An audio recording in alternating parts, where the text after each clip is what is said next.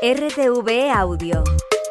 Descarga la nueva app y disfruta de los programas de RNE y nuestros podcasts originales. ¿Acaso todas las olas se mueven porque una sola empieza a moverse? No, simplemente se mueven todas a un tiempo.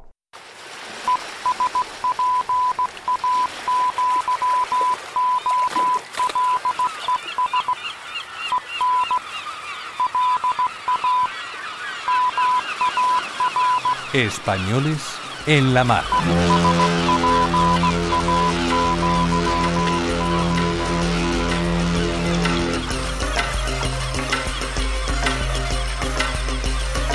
Desde tierra firme ponemos proa a todos los mares.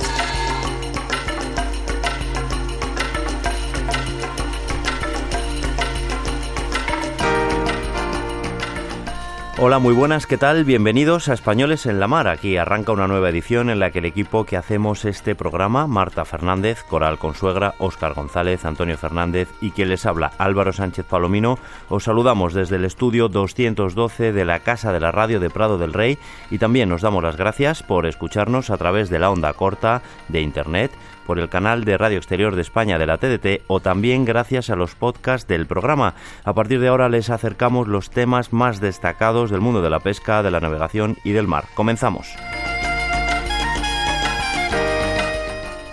Los peligros de la minería de los fondos marinos a debate en la Convención de las Naciones Unidas sobre la conservación de especies migratorias de animales silvestres. Hablaremos de esta reunión en Uzbekistán del CMS o Convenio de Bonn y en la que el tema de la minería subacuática está presente. De ello nos hablará Carlos Bravo, representante en España de Oceans Abierta la campaña 2024 de atún rojo en Canarias. Un total de 250 buques están autorizados a pescar desde el pasado 29 de enero esta especie en Canarias. Nos lo contará Mónica Corrales, directora general de Pesca Sostenible de la Secretaría General de Pesca y del Ministerio de Agricultura, Pesca y Alimentación.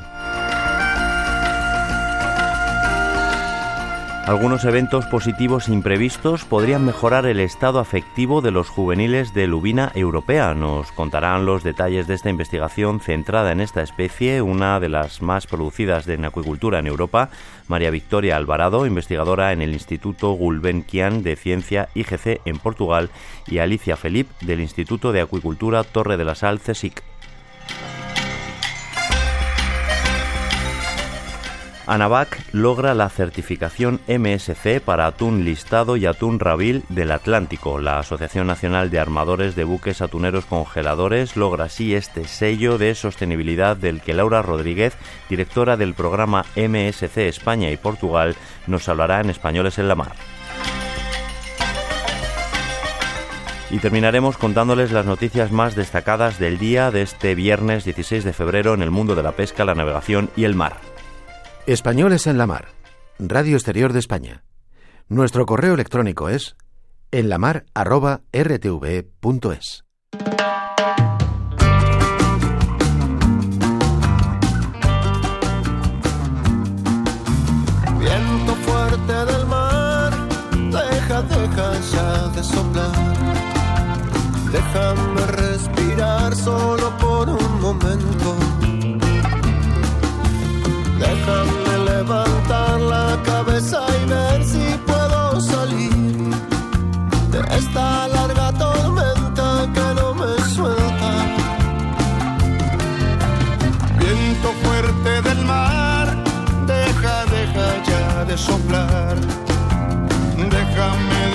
descansar solo por un momento. Quiero cruzar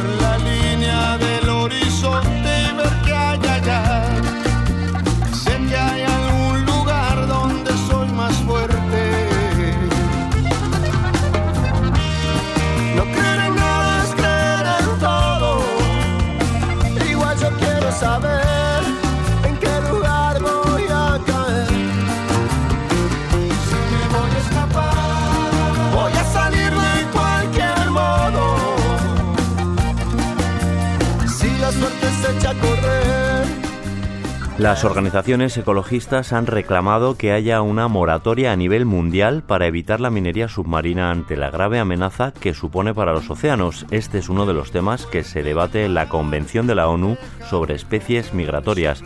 Antonio Fernández nos cuenta más detalles de este evento.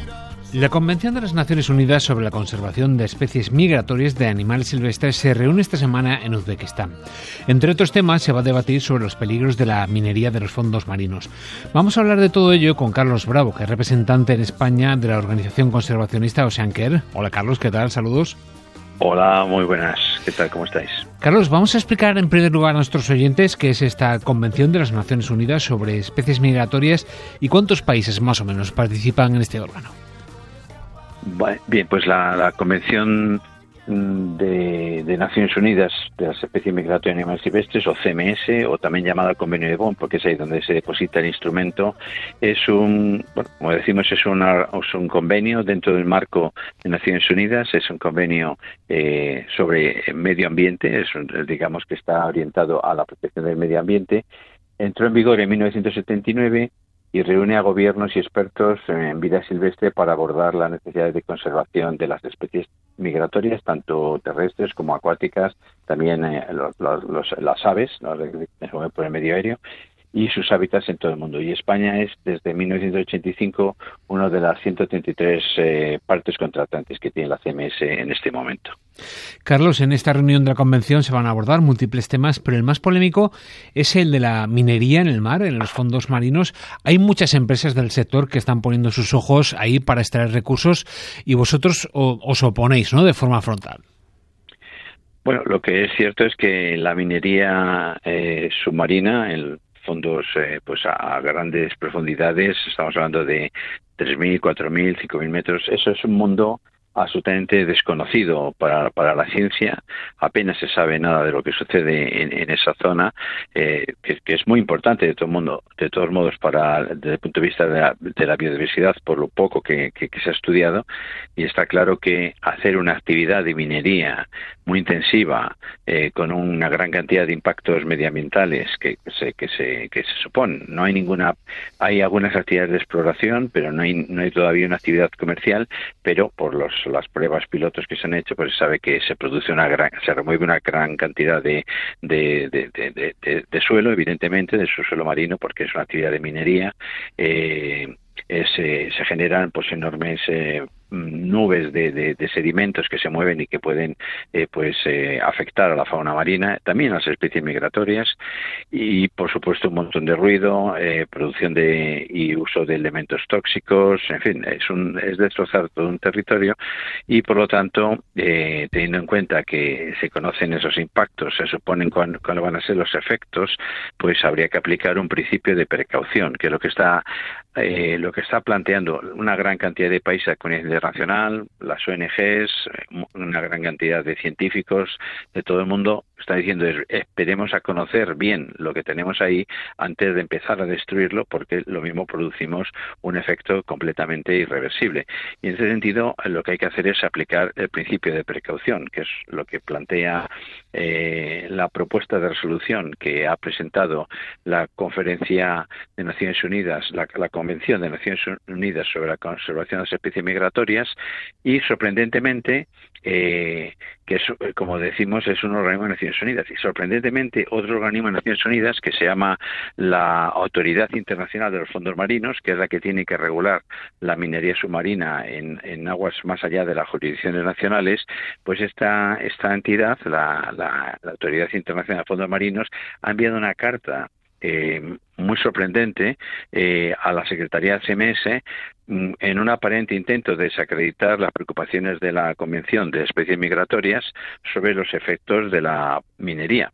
Y, lo ha juntado con la, carta ya es en sí bastante insultante, podríamos decir, la hemos podido ver, porque además eh, se ha hecho pública, y eh, lo acompaña de un informe claramente de expertos de la industria de la minería, porque además aparecen sus nombres y están, son gente relacionada con la industria de la minería submarina, donde lo que vienen a decir es que no, no hace falta aplicar el principio de precaución, porque evidentemente podría haber efectos negativos, pero a lo mejor no los hay tampoco. Entonces, eh, con ese planteamiento que se salta por encima un principio internacionalmente reconocido como es el principio de precaución, pues lo que estamos viendo es que esta agencia, la, la Autoridad Internacional de los Fondos Marinos, se está posicionando claramente a favor de la minería submarina cuando, como decíamos antes, no se conoce bien la, biodiversidad y lo que hay en esos fondos marinos que han sido están prácticamente inexplorados y donde evidentemente se puede suponer que la actividad de la minería va a producir unos efectos muy negativos porque todos tenemos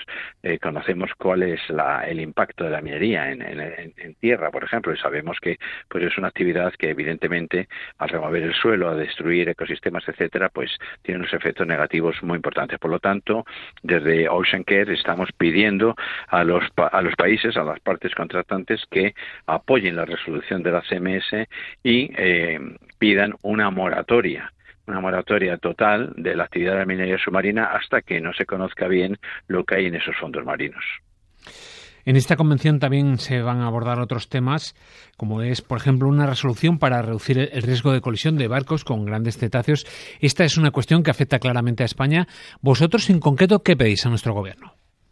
Bueno, pues efectivamente la, el, el, transporte marítimo ya sabemos que tiene muchos efectos, eh, no solamente en cuanto a las emisiones de CO2 y de contaminantes atmosféricos, porque es un, un sector que todavía depende absolutamente o de una forma absolutamente mayoritaria de, de, los combustibles fósiles, pero además ya sabemos que otros dos efectos o los impactos que tiene es el ruido submarino que produce la, la navegación por a través del ruido que producen mayoritariamente las hélices por el fenómeno de cavitación y también debido a la gran velocidad que tiene la mayor parte de los barcos, pues eh, el problema de las colisiones con grandes ballenas o con otras especies como el tiburón ballena.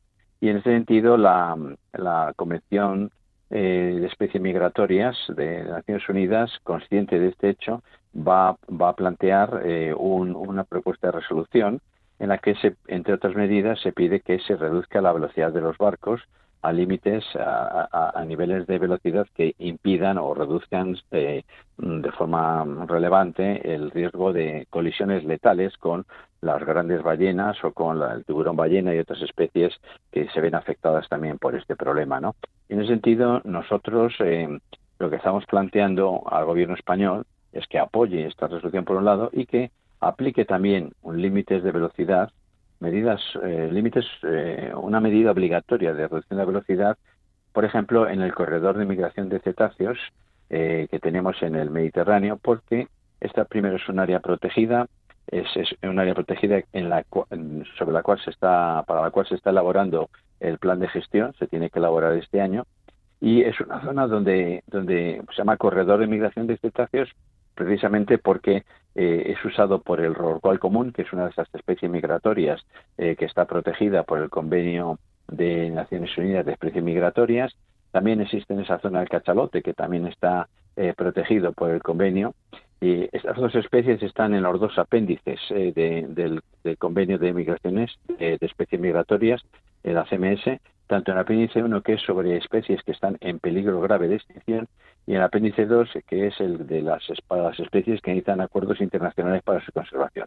Lo que está claro es que en esta zona ambas especies existen, el rorcual común eh, eh, ocupa todo el corredor de migración de cetáceos porque lo necesita para los eh, rorcuales que vienen del Atlántico y van hacia el santuario de cetáceos de Pélagos, que está en, en una zona entre Italia, Francia y Mónaco, para es donde se reproducen, se encuentran diferentes especies de diferentes poblaciones y evidentemente eh, debido a la importancia de este corredor para estas especies, que además, como digo, son el rorcual en concreto es migratorio, pues creemos que para evitar eh, el riesgo de, que haya em, eh, colisiones con efectos mortales para estas especies, que es un hecho que está absolutamente demostrado en el, en el Atlántico noroccidental, lo que pedimos es que eh, se aplique una medida de reducción obligatoria en todo el área para poder así reducir el riesgo de, colisiones con efectos letales.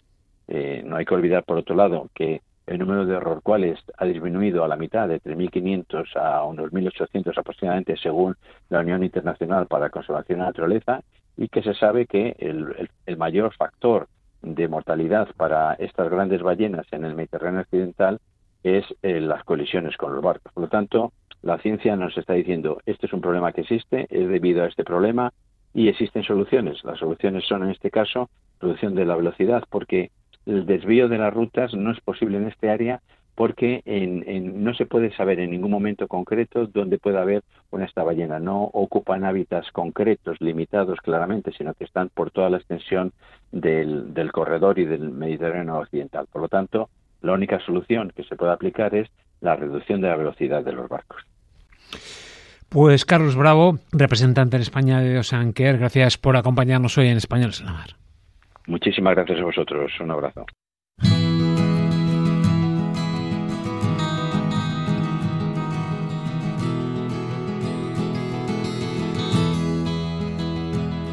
Yo soñaba cada día poder alcanzar la playa y ahora está tan cerca, casi ya la puedo leer y espero cada vez más próximo al final. Ya puedo sentir tierra seca tras la arena mojada y no me da la gana de pensar que nada es para siempre si esta canción se acaba. Que acabe el mundo para todos, todos somos nada. Sin las palabras dime que nos queda. Y vuelven algunas rimas a mi mente cansada, partes de guiones que creía olvidar. Abierta la campaña de atún rojo 2024 en Canarias. El Ministerio de Agricultura, Pesca y Alimentación procedió el pasado 29 de enero a la apertura de esta nueva campaña, estableciendo una cuota de 537.069 toneladas de esta especie para beneficiar a 250 buques. Vamos a hablar sobre ello con Mónica Corrales, directora general de Pesca Sostenible de la Secretaría General de Pesca, que nos escucha ya por teléfono. Saludos, Mónica, y bienvenida. Eh, muchas gracias, Álvaro. Eh, a vuestra disposición. En primer lugar, Mónica, cuéntanos, ¿en qué consiste esta nueva campaña para el atún rojo de este año 2024? Bueno, lo primero de todo, como bien sabéis, eh, el atún rojo es una pesquería muy importante en España que se realiza de una forma histórica prácticamente en todo el, litoral con unas artes y unas eh, flotas muy muy diversas. Tenemos eh, desde el, el, cerco del Mediterráneo, almadrabas, cebo vivo, artes menores. En concreto, en el caladero canario lo que tenemos son buques cañeros y, y artes menores. Tenemos que tener en cuenta además que a lo largo de los últimos años, desde 2008, ha habido un avance en el porcentaje de cuota que el caladero canario, que los buques canarios han tenido. Así, cuando en 2008, por ejemplo, tenían un 1.2 o 3, quiero recordar, y era accesoria. Posteriormente, en 2014, ya esa, eh, esa eh, porcentaje iba dirigida, y eso es muy importante porque eh, permite ir directamente hacia, hacia la especie que se quiere. Y finalmente en el, en el 2019, porque ya eh, eh, elaboramos un real decreto el Ministerio para la regulación de la pesquería del atún rojo en, el Atlántico Oriental y Mediterráneo y ya la, la, cuota subió a un 7.9 lo cual es, es, un avance a veces y uno de las que, siempre desde Canarias eh, se había pedido el tener eh, una una cuota y al mismo tiempo también el que se pudiera abrir la pesquería y es el tema de hoy lo antes posible no entonces este año hemos hecho entre todos un esfuerzo también eh, los propios sector porque tiene que darnos toda la información para poder abrir el, el, el este día el 30 de enero salió el, el 29 el salen las resoluciones de 23 de, enero y básicamente lo que eh, se abre la pesquería en dos momentos, desde el 29 de enero hasta el 14 de, junio y una, segunda, una vez eh, se cierra, se volvería a abrir el 19 de junio hasta eh, final de año, siempre que haya cuota.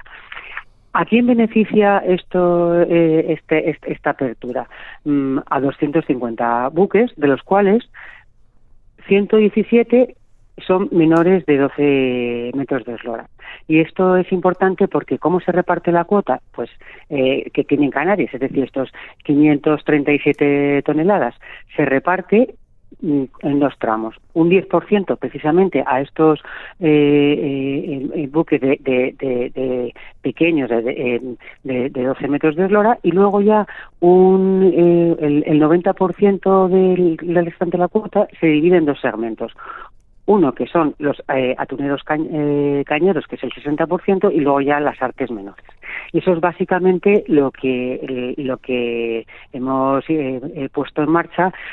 para que os hagáis una idea, el año pasado abrimos la pesquería en, en el 6 de marzo, que la verdad es que fue un poquito tarde. Entonces, precisamente para intentar aprovechar al máximo, hemos abierto antes. Se ha adelantado este año, ¿verdad? Sí, eh, pero que realmente, por ejemplo, eh, el, el, primer em, eh, eh, individuo que hemos que se, que, se, ha pescado, el, primer atún rojo, ha sido hace unos días y, por cierto, por un por hasta hasta hasta entonces no no no ha entrado porque claro hay que esperar ya sabéis que es una especie altamente migratoria y entonces es la migración trófica que es mm, no tanto la reproductiva sino la que hacen es este atún rojo para, para buscar comida, que es la, la correspondiente a, a, Canarias, pues esa es la que le, mm, depende un poco. Y, sí que ya ha venido el primer, el primer, eh, se, ha capturado el primer, la primera especie,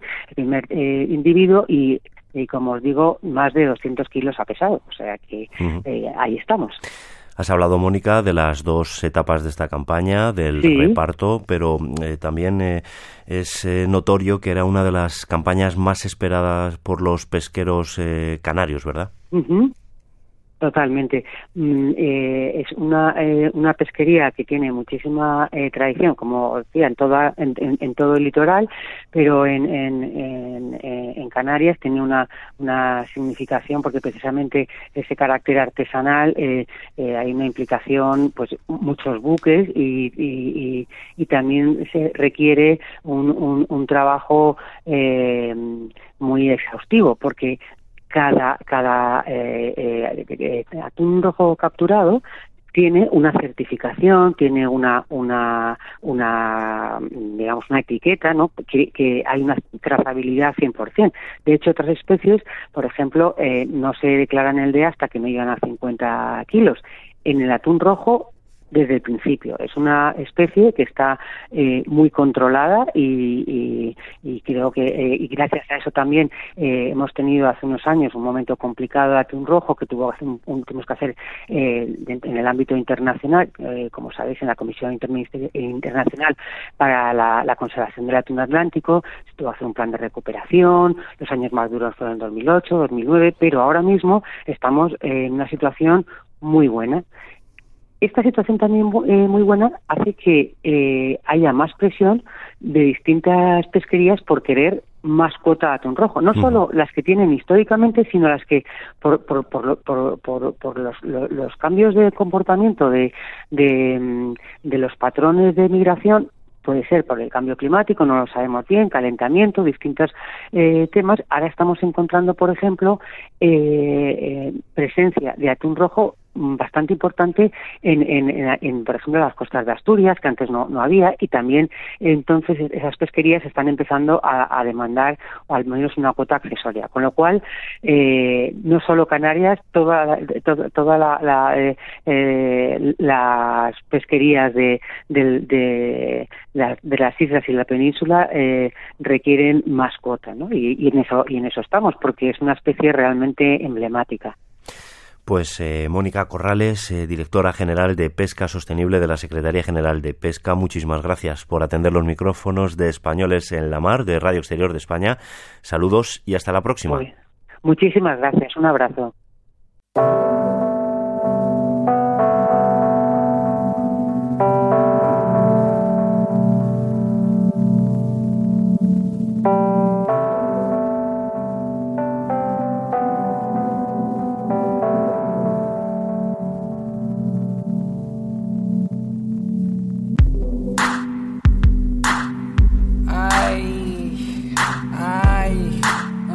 Eres mi prefe flavor. Dale, agua de coco. Dale. Ah, yo quiero vacaciones, merendar sobre el césped, verla moverse con solo un jersey. Pilla Margarita, fuerte o qué, pilla el gancho, el puente, Acapulco, no mames, wey. Preguntando a mi madre si el verano dura un año, claro, parece tan largo, tengo seis. Tiempo y espacio enlazados como un twister. Sigo enrollado, pero en purple haze. Jugando al balón, en la plaza hasta la una. Soñando que hice gol, en la cama hasta la una. Existe Dios, mañana no se madruga. Por ahí viene el camión recogiendo la basura. Postillas en las rodillas, sí. Muy poquita gana de salir de la pisci. Bajar de la bici, tu sonrisa de risi. Tía, puse en un árbol tu inicial y la mía. Siempre, siempre, tú siempre quieres, siempre, siempre vacaciones, on and on, agua de coco para el corazón. De enero a diciembre, para siempre, siempre, tú siempre quieres, siempre, Hablamos ahora de acuicultura y de la cría de lubina, ya que una investigación conjunta del Instituto de Acuicultura Torre de la Sal, del Centro del Consejo Superior de Investigaciones Científicas CSIC en Castellón y del Instituto Gulbenkian de Ciencia en Portugal ha logrado demostrar que ciertos eventos positivos imprevistos, como la alimentación inesperada, podría mejorar el estado afectivo de los juveniles de lubina europea. Marta Fernández ha charlado sobre ello con dos de sus investigadoras, María Victoria Alvarado y Alicia Felipe. Una investigación ha demostrado que ciertos eventos positivos imprevistos pueden mejorar el estado afectivo de los juveniles de lubina europea, una de las especies más producidas en acuicultura. María Victoria Alvarado es investigadora en el Instituto Gulbenkian de Ciencia en Portugal y Alicia Felipe en el Instituto de Acuicultura Torre de la Sal. ¿Qué tal? Bienvenidas las dos a Españoles en la Mar. Hola, muchas gracias. Alicia, vamos a comenzar contigo. ¿Cómo se ha hecho este estudio? Bien, pues bueno, como tú has dicho, este estudio se ha realizado gracias a una investigación conjunta entre el Instituto de Agricultura de Torre de la Sal, un centro que pertenece al CSIC, y el Instituto Gulbenkian de Ciencia de Portugal. El grupo concreto portugués está liderado por el doctor Rui Oliveira y en el que trabajan los doctores María Victoria Alvarado y Felipe Espigares, son, exper- son expertos en estudio de comportamiento. Y yo, que pertenezco al grupo de fisiología de la reproducción de peces, Sí. eh, eh, trabajo con lubina desde hace mucho tiempo. Entonces hemos unido la experiencia que tenemos cada uno de estos grupos para poder hacer este, este trabajo eh, y que se desarrolló en Torre de la Sal. María Victoria, ¿a qué eventos positivos nos estamos refiriendo? Bien, pues cuando hablamos de evento positivo es todo aquello que provoca un estado afectivo positivo o de bienestar en el individuo. Sí. En comportamiento animal se observa mediante el movimiento, así como el tiempo que el animal se está moviendo y la primera vez que tarda en responder a un estímulo. En pez cebra, eh, que fue el estudio original que se hizo en el laboratorio del profesor Rui Oliveira, eh, realizado por Felipe Estigares, Sí. este evento estaba asociado al alimento, que era un gusano de sangre. Sí. Sin embargo, en la lubina tuvimos que cambiar este evento por un coespecífico o amigo porque mostraba un alto comportamiento social, puesto que acostumbran a vivir en grupo o en cardumen. Seguidamente, eh, como vimos que mostraban un alto comportamiento pesimista porque tardaban mucho tiempo en responder al, estímulo ambiguo, fue cuando decidimos introducir el gammarus para producir eh, una mejora en ese estado afectivo y ver cómo afrontaban el estímulo ambiguo que se les mostraba. Alicia, ¿por qué en este caso la lubina es tan vulnerable a factores externos relacionados con la cría animal? Pues bueno, tenemos que pensar que las prácticas diarias a las que están sometidos los animales, eh, igual la lubina como en otras especies, pues durante su cría so- son muy variados. Por ejemplo, eh, intervenimos diariamente, eh, las personas intervenimos diariamente con el cuidado de, de- de- de los animales, de las instalaciones, limpiamos los tanques, los alimentamos, eh, en muchas ocasiones necesitamos manejarlos para determinados procesos. Sí. Entonces, estas situaciones eh, pueden afectar la fisiología del animal, el comportamiento de estos animales, que acaban afectando a su desarrollo y a su crecimiento. Entonces, estas condiciones adversas pueden inducir este estado afectivo negativo del que estamos hablando, que acaban eh, repercutiendo en lo que sería el bienestar de estos animales. Por lo tanto, el poder evaluar estas situaciones e implementar estrategias que puedan mejorar eh, va a redundar finalmente en una mejora de la producción. Entonces entiendo, Alicia, que resulta vital para su desarrollo tener las mejores condiciones, ¿no? Y sobre todo en esa etapa, digamos, de, cría, ¿no? De juvenil. Efectivamente, sí. Concretamente, por ejemplo, la lubina, eh, su etapa juvenil es muy, muy crítica para esta especie, porque hay que tener en cuenta que la etapa juvenil representa un periodo crucial para ella, porque los animales se tienen que someter a cambios, por ejemplo, de alimentación para poder crecer y desarrollarse. Por ejemplo, tienen que pasar de, comer un alimento vivo a inerte, por ejemplo. También, concretamente en la lubina, tenemos que decir que durante estos primeros meses de vida, los individuos eh, de la población todavía no se han diferenciado sexualmente. Y determinados factores externos adversos pueden influir en su desarrollo. Y por tanto, estas condiciones adversas pueden, digamos, traer o inducir este estado afectivo negativo de, la especie y repercutir negativamente en su bienestar. Por eso, tener las mejores condiciones en estas etapas es crítico y fundamental para preservar, digamos, la salud de los animales y evitar pérdidas económicas para, para este sector. María Victoria, vamos a explicar a los oyentes de españoles en la mar en qué consiste eh, el sesgo de juicio en animales y cómo se ha aplicado en este caso, en esta investigación. Sí, claro. Eh, el sesgo cognitivo en animales es un proceso de toma de decisión en el cual algunos individuos interpretan el estímulo ambiguo mencionado anteriormente, como explicado, como algo positivo, en ese caso serían optimistas, o bien lo pueden interpretar como algo negativo y por tanto serían pesimistas. Sí. De este modo, los individuos que están en un estado afectivo negativo evaluarán ese estímulo ambiguo de una manera negativa y por tanto eso lleva implícito un comportamiento pesimista, ¿de acuerdo? Sí. Eh, principalmente estos estudios se aplican en condiciones específicas, como podría ser la cautividad o las condiciones en el laboratorio, que es nuestro caso, eh, ya que suponen en muchas ocasiones un esfuerzo de adaptación y un descenso de bienestar en el animal. Pero también son válidos para estudios de, de enriquecimiento ambiental o eventos positivos que evidentemente provocarán una mejora en ese estado afectivo y en el bienestar del animal. Y en este caso, Alicia, ¿qué resultados habéis obtenido?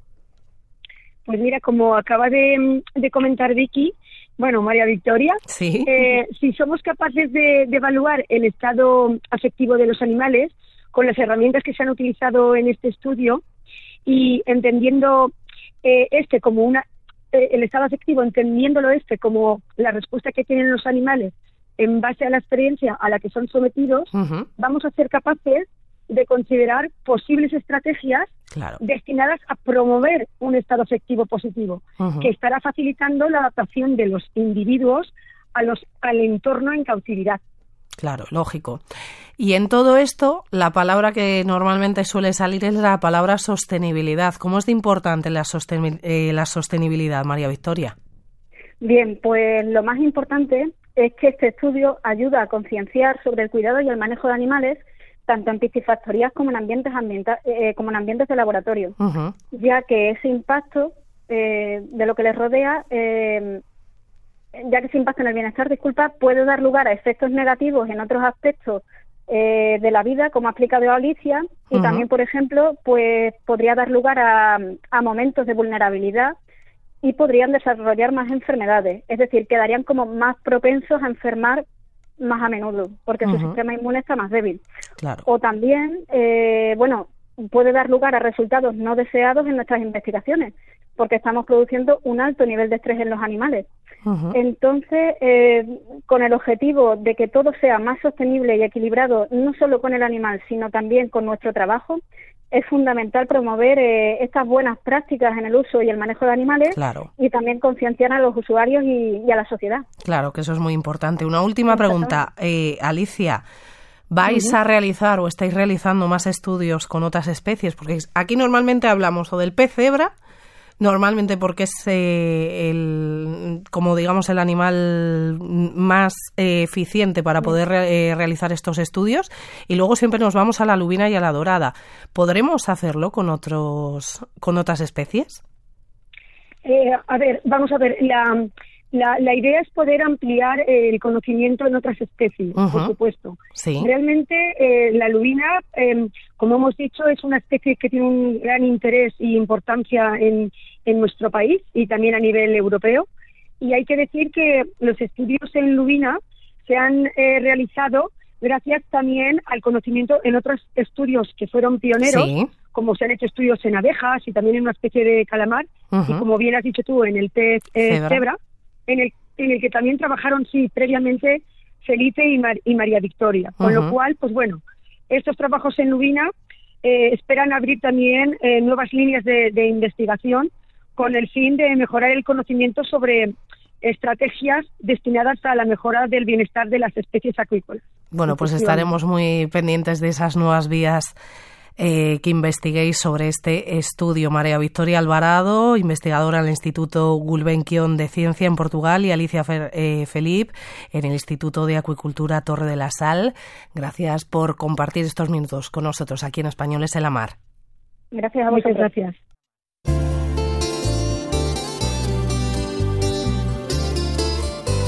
Tengo un corazón mutilado de esperanza y de razón tengo un corazón que madruga donde quiera. Ay, ay, ay, ay, ay, ay, ese corazón se desnuda de impaciencia ante tu voz. Pobre corazón que no atrapa su cordura. Quisiera ser un pez para tocar el reconocimiento Marine Stewardship Council, o por sus siglas MSC, ha reconocido la labor de ANAVAC, la Asociación Nacional de Armadores de Buques Atuneros Congeladores, para dos nuevas especies y de las que Laura Rodríguez, directora del programa MSC España y Portugal, ha charlado con Coral Consuegra.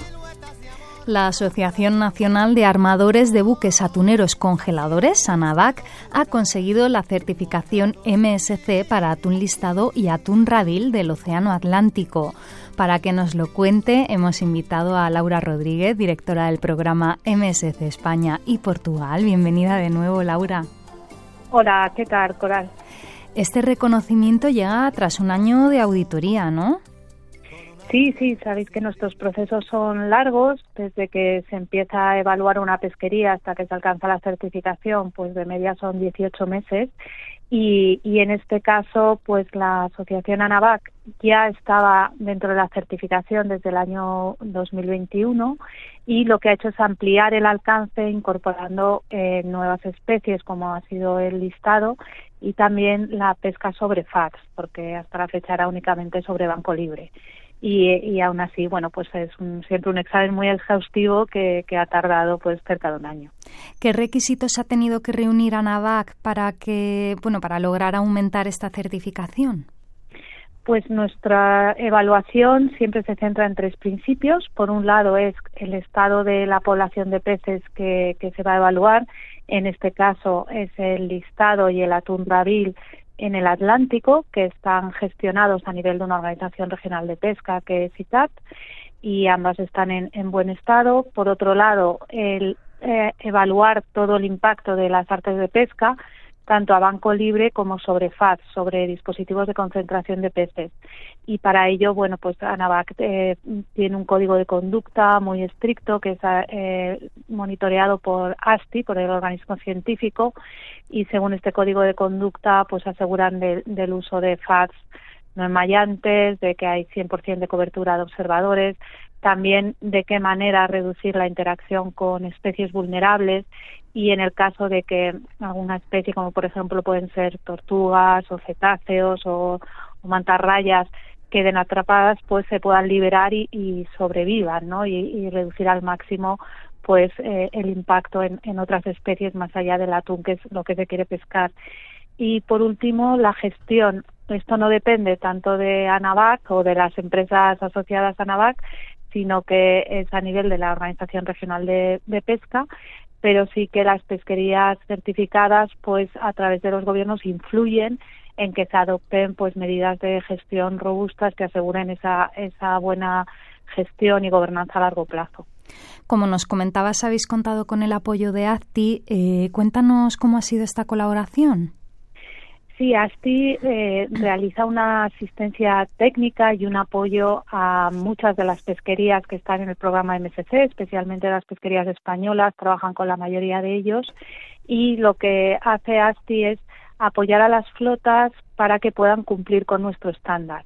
Entonces no colaboran directamente con MSC, sino con las flotas que se quieren certificar, tanto en los trabajos previos, que, que en muchas ocasiones pues es desarrollar información científica, ver de qué manera pueden eh, reducir los impactos del arte de pesca, los programas de observadores, pero también el cumplimiento de condiciones a posteriori, porque una vez que unos barcos se certifican, tienen que seguir trabajando a, lo largo del tiempo, auditorías anuales, a los cinco años la recertificación y así con todo el apoyo científico y técnico eh, realmente eh, pues logra que, todo ese trabajo pues se pueda hacer y es un, apoyo fundamental para las flotas en España. Claro, eso que has comentado, Laura, es, importante, de que esto no es conseguir la certificación y ya, venga, o sea, que hay que, o sea, que vosotros hacéis eh, auditorías permanentes para saber que los estándares de calidad siguen ahí. Sí, ese es un programa con una visión a largo plazo y implica que cuando un barco entra el programa MSC, una empresa inicia un camino eh, que va hacia la excelencia, hacia la mejora continua. Y de hecho en los análisis que tenemos eh, realizados para ver cuando una pesquería se certifica eh, a qué nivel cumple los indicadores y a lo largo del tiempo se ve que las puntuaciones van subiendo, es decir, que a lo mejor eh, cuando se certificó una flota, pues en alguno de los principios pues tenía eh, una puntuación como más raspada y a lo largo del tiempo pues van mejorando y fortaleciendo. Y ese es nuestro objetivo, que se vaya evolucionando hacia las mejores prácticas y que siempre eh, se encuentre un ámbito de mejora. Y también me gustaría detenerme en otra cosa que has comentado, pero que vosotros siempre hacéis mucho hincapié y es muy importante, que es en la manipulación segura y en la liberación apropiada de especies como los cetáceos, las tortugas o los tiburones, que es verdad que, que bueno, que son especies que desde aquí lo hablamos mucho en el programa, que sufren muchísimo con las capturas accidentales. Sí, eh, ahora mismo en la pesca del atún, la mayoría de poblaciones de atún están en buen estado eh, por ejemplo, el atún listado, todas las poblaciones a nivel mundial están en un estado de abundancia. Pero hay otras cuestiones que hay que ver eh, sobre la sostenibilidad de la pesca del atún y una de ellas, además una de las más críticas, es esas interacciones con especies vulnerables, en concreto los cetáceos, las mantarrayas, que son poblaciones que han disminuido y que, que están en declive en grandes partes del mundo. Entonces, es una prioridad asegurar que, que la pesca del atún no contribuye a, a, mermar estas poblaciones, sino que se, se respeta eh, su, su, ciclo de reproducción y, y, se tiene muy en cuenta que son especies vulnerables. Y para ello, pues, eh, es, eh, por un lado está el uso de FATs no enmayantes, es decir, FATs que, don los, en los que no se quedan atrapados estas especies de, de manera involuntaria y luego en el caso de que eh, de, manera involuntaria alguna especie pueda ser capturada, pues devolverla al mar. Y se están haciendo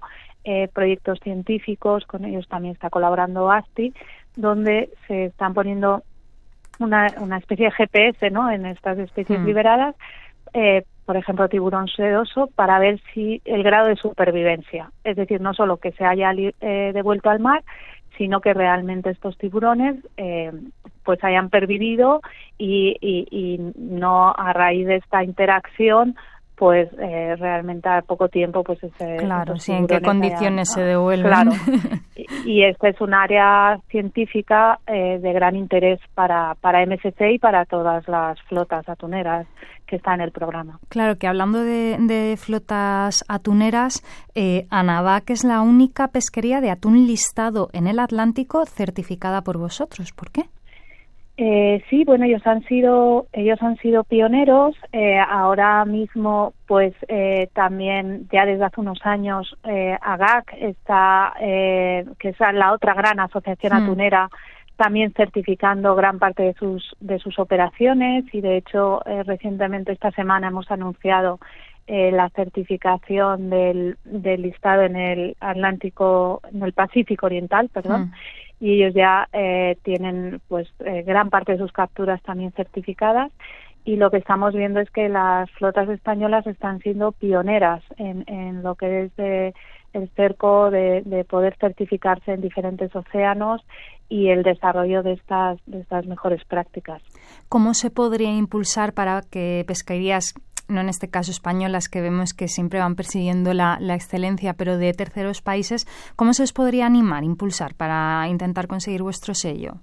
Mm, nosotros somos un programa global que tenemos oficinas y equipos trabajando en Europa, pero también en, América Latina, en Asia, donde gran parte de, la flota tunera, ¿no? que, realmente pues eh, está capturando atún en todo el mundo también y, y, fomentamos nuestro programa en todo el mundo. Lo que hace falta ahora mismo también es mayor impulso desde los mercados. Por ejemplo, nosotros en España hay un compromiso total y, y, clarísimo por parte de, los productores, de, los armadores, pero todavía no tiene un reflejo en los mercados de que las empresas estén poniendo el sello azul en el atún y esto permita al consumidor pues poder elegir ese atún, poder reconocerlo, ser parte también del movimiento de pesca sostenible y hace falta que más empresas en todo el mundo apoyen el atún con sello sello azul. Claro. Eh, hay un, un, progreso muy positivo, eh, eh ya son cerca de 200.000 toneladas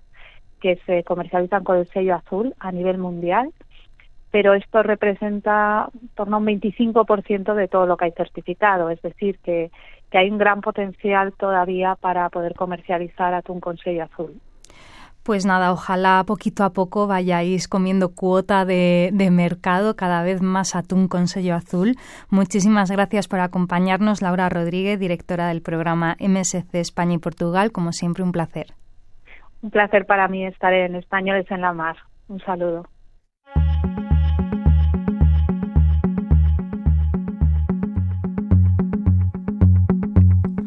Y abrimos ahora el espacio para contarles las noticias más destacadas de este viernes 16 de febrero en el sector pesquero y marítimo junto a Coral Consuegra. ¿Qué tal estás, Coral? Hola, Álvaro, ¿qué tal? Los bancos acreedores de la pesquera gallega Fandicosta decidirán el próximo martes 20 de febrero si validan o no el plan de compra presentado por WOFCO, valorando la viabilidad de la oferta.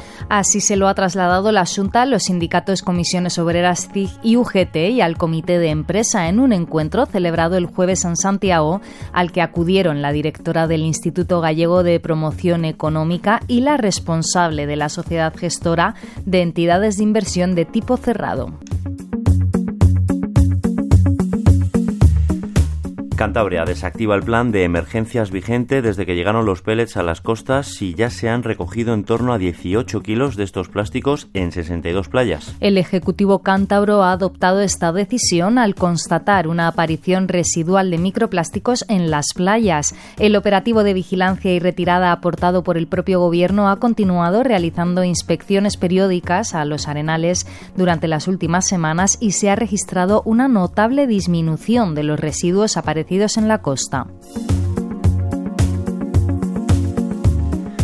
La Ocean Race Europa o Vuelta a Europa saldrá el 10 de agosto de 2025 desde la ciudad alemana de Kiel, según anunció la organización del evento, que también avanzó que dos equipos, el Team Malicia alemán y el Team Holcim PRB suizo, ya han confirmado su participación. La edición de 2025 será la segunda de esta competición, la Ocean Race Europa, tras su debut en el verano de 2021 y constará de un recorrido que irá desde el mar Báltico a través del mar Norte y el Canal de la Mancha hasta el Océano Atlántico antes de llegar a la meta en el mar Mediterráneo.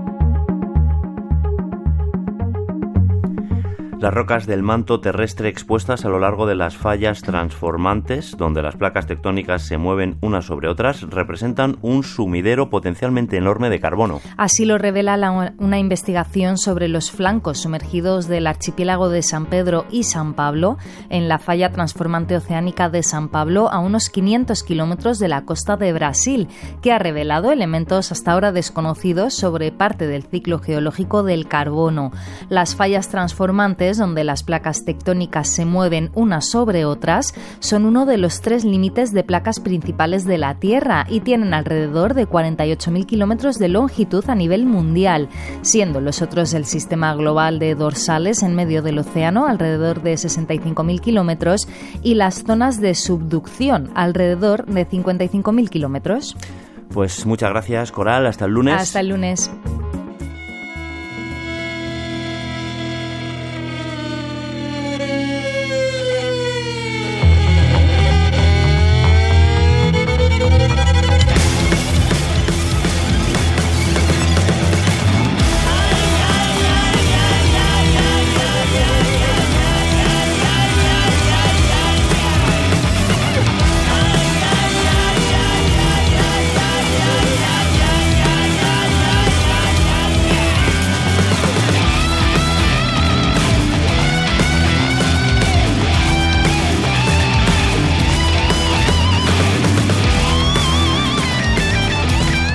Estamos llegando ya al final del programa. Manu Martín estuvo en el control de sonido y les recordamos que tienen disponibles todos los podcasts de Españoles en la Mar en RTV Audio que pueden encontrar en rtv.es.